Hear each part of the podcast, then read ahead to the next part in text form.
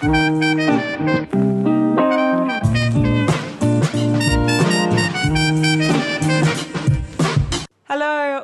welcome to the SCU Buzz podcast. My name is Yasmin, and today we are joined with Teresa Mitchell. She is founder of the Agape Outreach Inc. that services the homeless and needy. She's about to finish her Bachelor of Psychology, and we have a very special announcement about Teresa as well that we'll get to shortly. Firstly, we acknowledge that we are on Yugambeh land and we respectfully acknowledge the traditional owners of the land on which we meet today and we pay our respects to their elders past and present and all Aboriginal and Torres Strait Islander peoples today. Hello, Teresa. Welcome to the podcast. Firstly, tell us a bit about Agape. So, Agape is working with the homeless and needy, and we are based in Tweed Heads.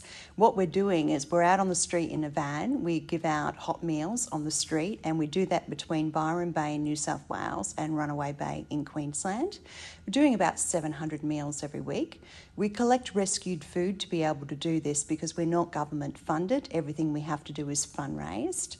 That rescued food is collected from shopping centres, uh, supermarkets, bakeries, restaurants. We put it into the cooked meals and then we also make food hampers for families in need.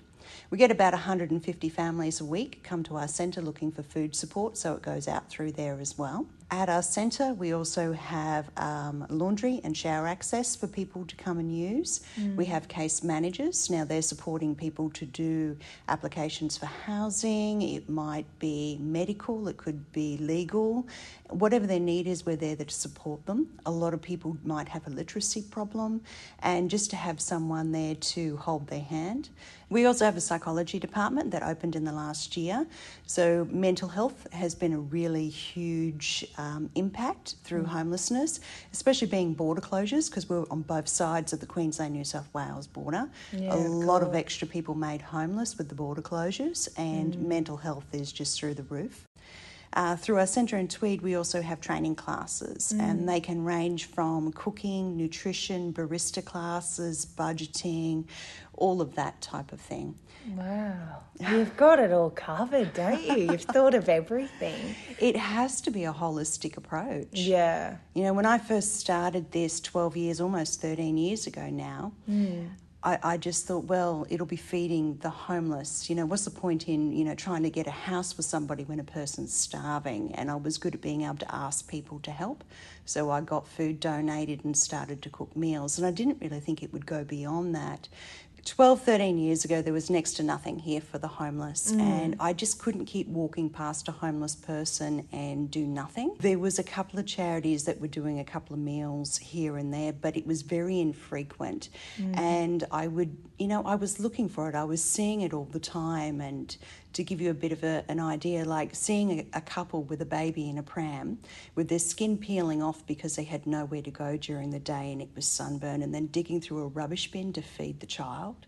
I couldn't have that kicking in my gut. I had to do something. And that was, you know, part protesting for a drop in centre, which we've ended up getting under St Vincent de Paul's with Fred's Place, which is oh, wow. fantastic. Yeah, that's great. And of course, Agape's got our own centre now as well. Um, over COVID, of course, there's not really a drop in centre as such, mm. but there's still food support and that holistic approach is what we're going for because I really do believe everything is equally important. Yeah, absolutely this is what blows my mind. So you've done all that. It's so much, and I can only imagine how your day to day business would look like. It would be very chaotic. Yep. So, what made you take up studying on top of that? You must be superwoman. no, um, it, it, really is a, a, bit of a retirement plan and mm. an idea to get myself a decent wage one day. Yeah. Um, everything that we do through our centre, like we have over 200 volunteers, and like I mentioned before, we've just got our fourth employee. We have to fundraise everything. That's and of course, COVID has just kicked us in the gut over and over financially as mm. well as food.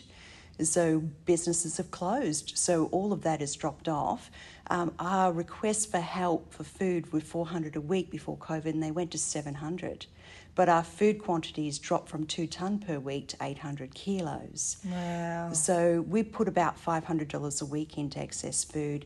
But for myself, I want to be able to still make a good wage, be a professional, and slow down one day when I can't keep running. And being a psychologist working in my own businesses with supporting the homeless and needy, uh, it's what I want to do. Yeah, well, we're very excited to announce that you've actually won Student of the Year. Congratulations! Oh, it's so exciting. It really is. It's yeah, it's it's got so much more excitement to it because every now and then a Agape will win an award for mm. the work that we're doing, and and you know that's rare as it is to get a pat on the back, but to have something with my name on it, that's even nicer. Again, it's just it really is, and, and an edification of my work as well. I'm not quite finished the Bachelor yet, three units to go. Not so, counting. oh, every minute. Yeah.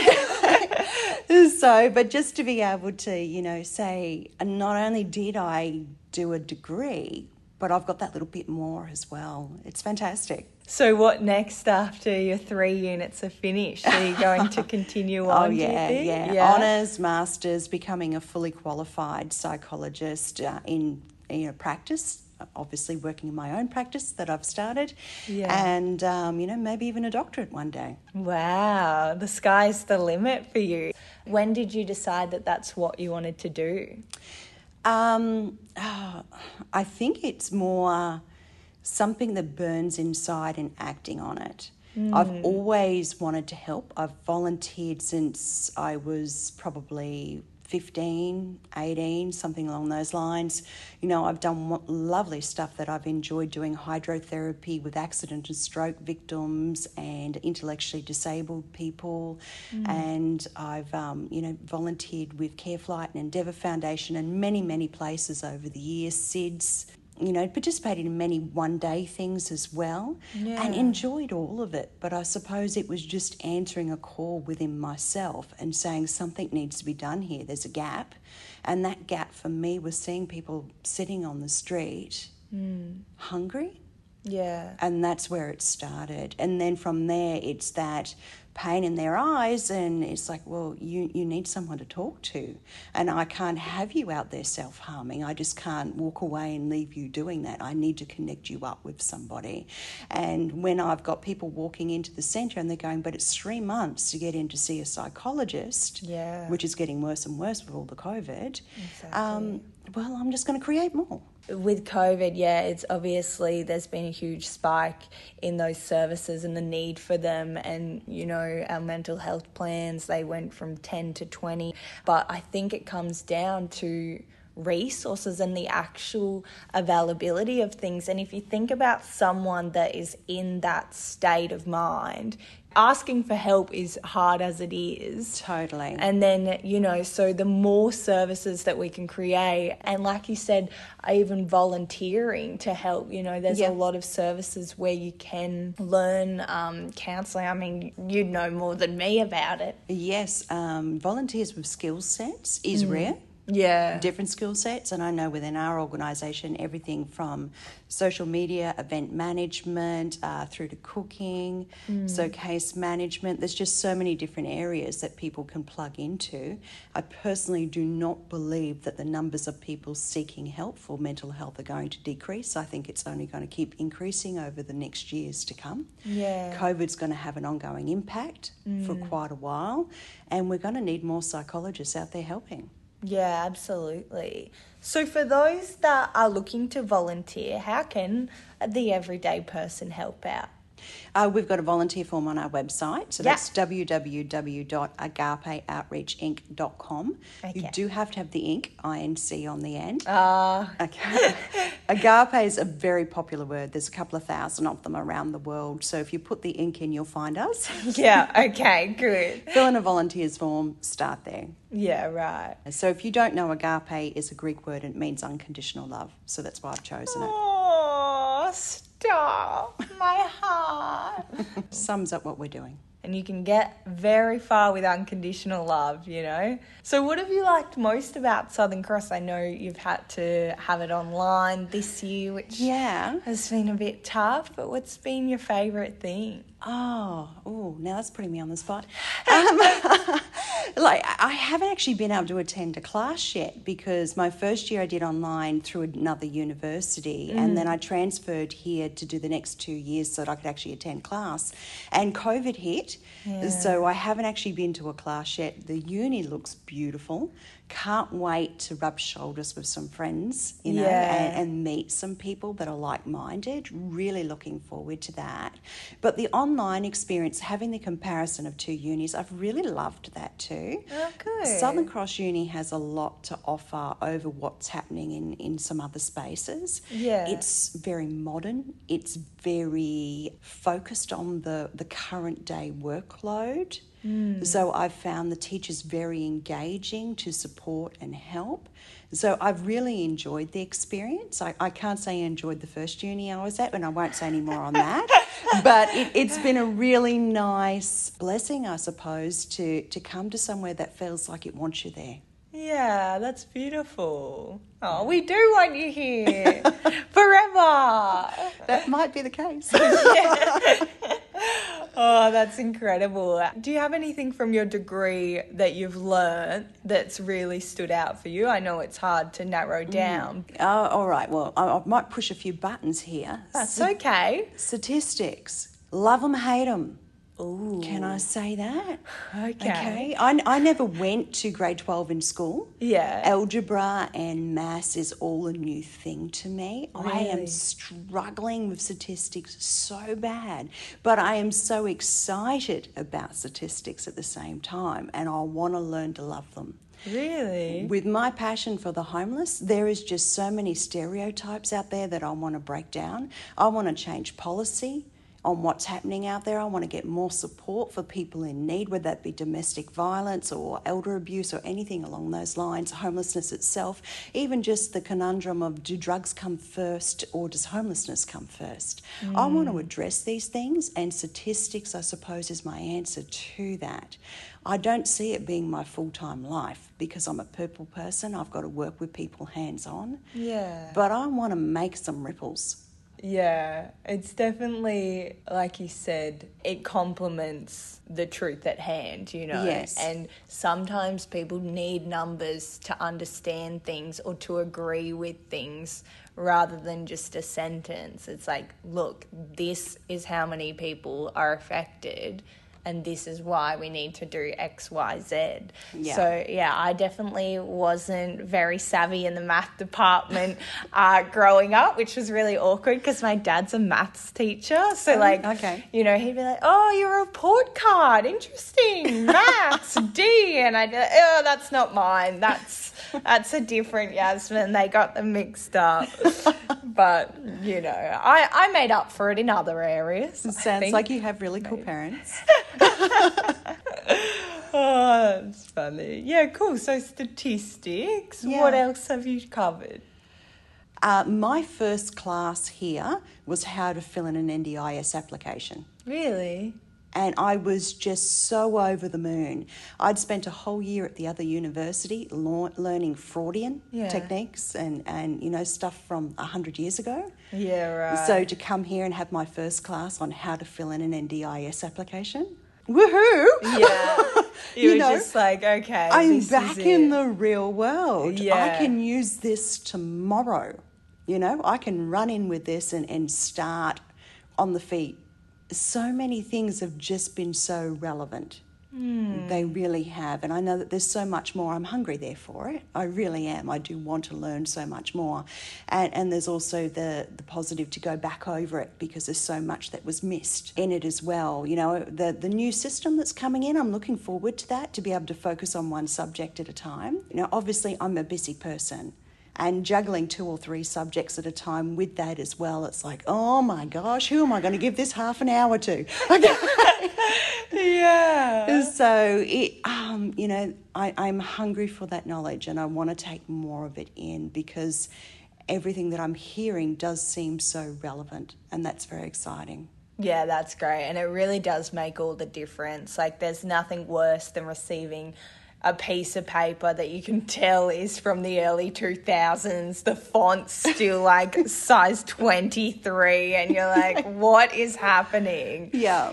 So what's next for you? Like what are your dream plans? Because Ooh. you sound like a very ambitious person. Oh, definitely. So, um, about three months ago, I launched my first book, published my first book. Really? So, Stories from the Streets. Wow. That's Yeah. incredible. Yeah. So, um, all about education. If I want to change those stereotypes, I want people to see homelessness through my eyes of what I'm seeing every day with families and domestic violence and um, terminal cancer and border closures and all of these things making people homeless. So, I've written a book and I published that a couple of months ago. Stories from the Streets is available on our website. Beyond that, I can see a second one coming in a couple of years' time. I'm also doing tiny housing living estates. So I love those. it's not there yet. Mm. We've got millions to raise, but I know it's out there and we're going to get our hands on it. Homelessness is so huge. There are so many people waiting for housing. Mm. Before COVID, the wait list in Tweed Heads was over 20 years for emergency housing. Really? Yeah. Now they don't even put you on the list. And so it's so hard to find housing. That's so upsetting. Yeah. So my plan is well, we have to change the model that we're using, and it's not really been taken on board by governments yet and local councils to be able to allow tiny housing living estates. Mm. At this stage, they're allowing one granny flat and a backyard, but nothing put together. And well, it's a huge endeavour, and I really don't have any idea when it's going to actually be on the first bit of ground. That's the goal. That's awesome. 20 years, that's a ridiculous. It doesn't help people who need it now. So we've got to do something about housing. And my plan is is get this tiny housing living estate up and running, prove it works, hmm. get it in front of the government and say, right, you fund me now, and I'll travel around Australia and I'll set agapes and tiny housing living estates up all around the country, and let's get homelessness down to a minimum. Wow, that's beautiful. I just, I, I love how passionate you are. It's refreshing to hear because until you talk to people or until you have these conversations, you can just forget about it. You know, it's Yeah. all about the awareness and then actually doing something about it is the next step. Yeah.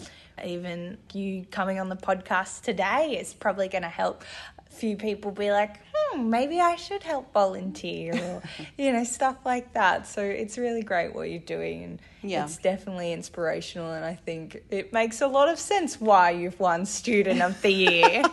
it checks you. out. I mean, I, I wasn't in the committee to approve, Yeah. but if they're wondering, I definitely approve. Thank you.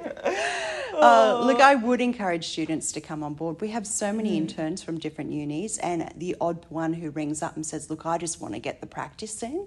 You know, whether that be case management, whether that be architecture, whether that be retail or nutrition, any of those types things. And, you know, even for psychology, for myself, I know that practical experience goes hand in hand Yeah, absolutely. with the theory. Yeah, And I have had people volunteer with me, go for jobs, ask if I'll be a referee, and every time that's happened, they've gotten the job straight away. Really? but you know, it doesn't happen enough. It's about helping people. Mm. And, and it's not about helping one, it's about helping as many as we possibly can. And for us, that comes into the thousands every year, but there's so many more in need. Well, thank you so much for joining us today. I've loved chatting to you and seeing all that you're doing, and I'm looking forward to everything that you will do. And yeah, it's just, it's truly inspirational how you just started 12 years ago with an idea, and now you're taking over the world.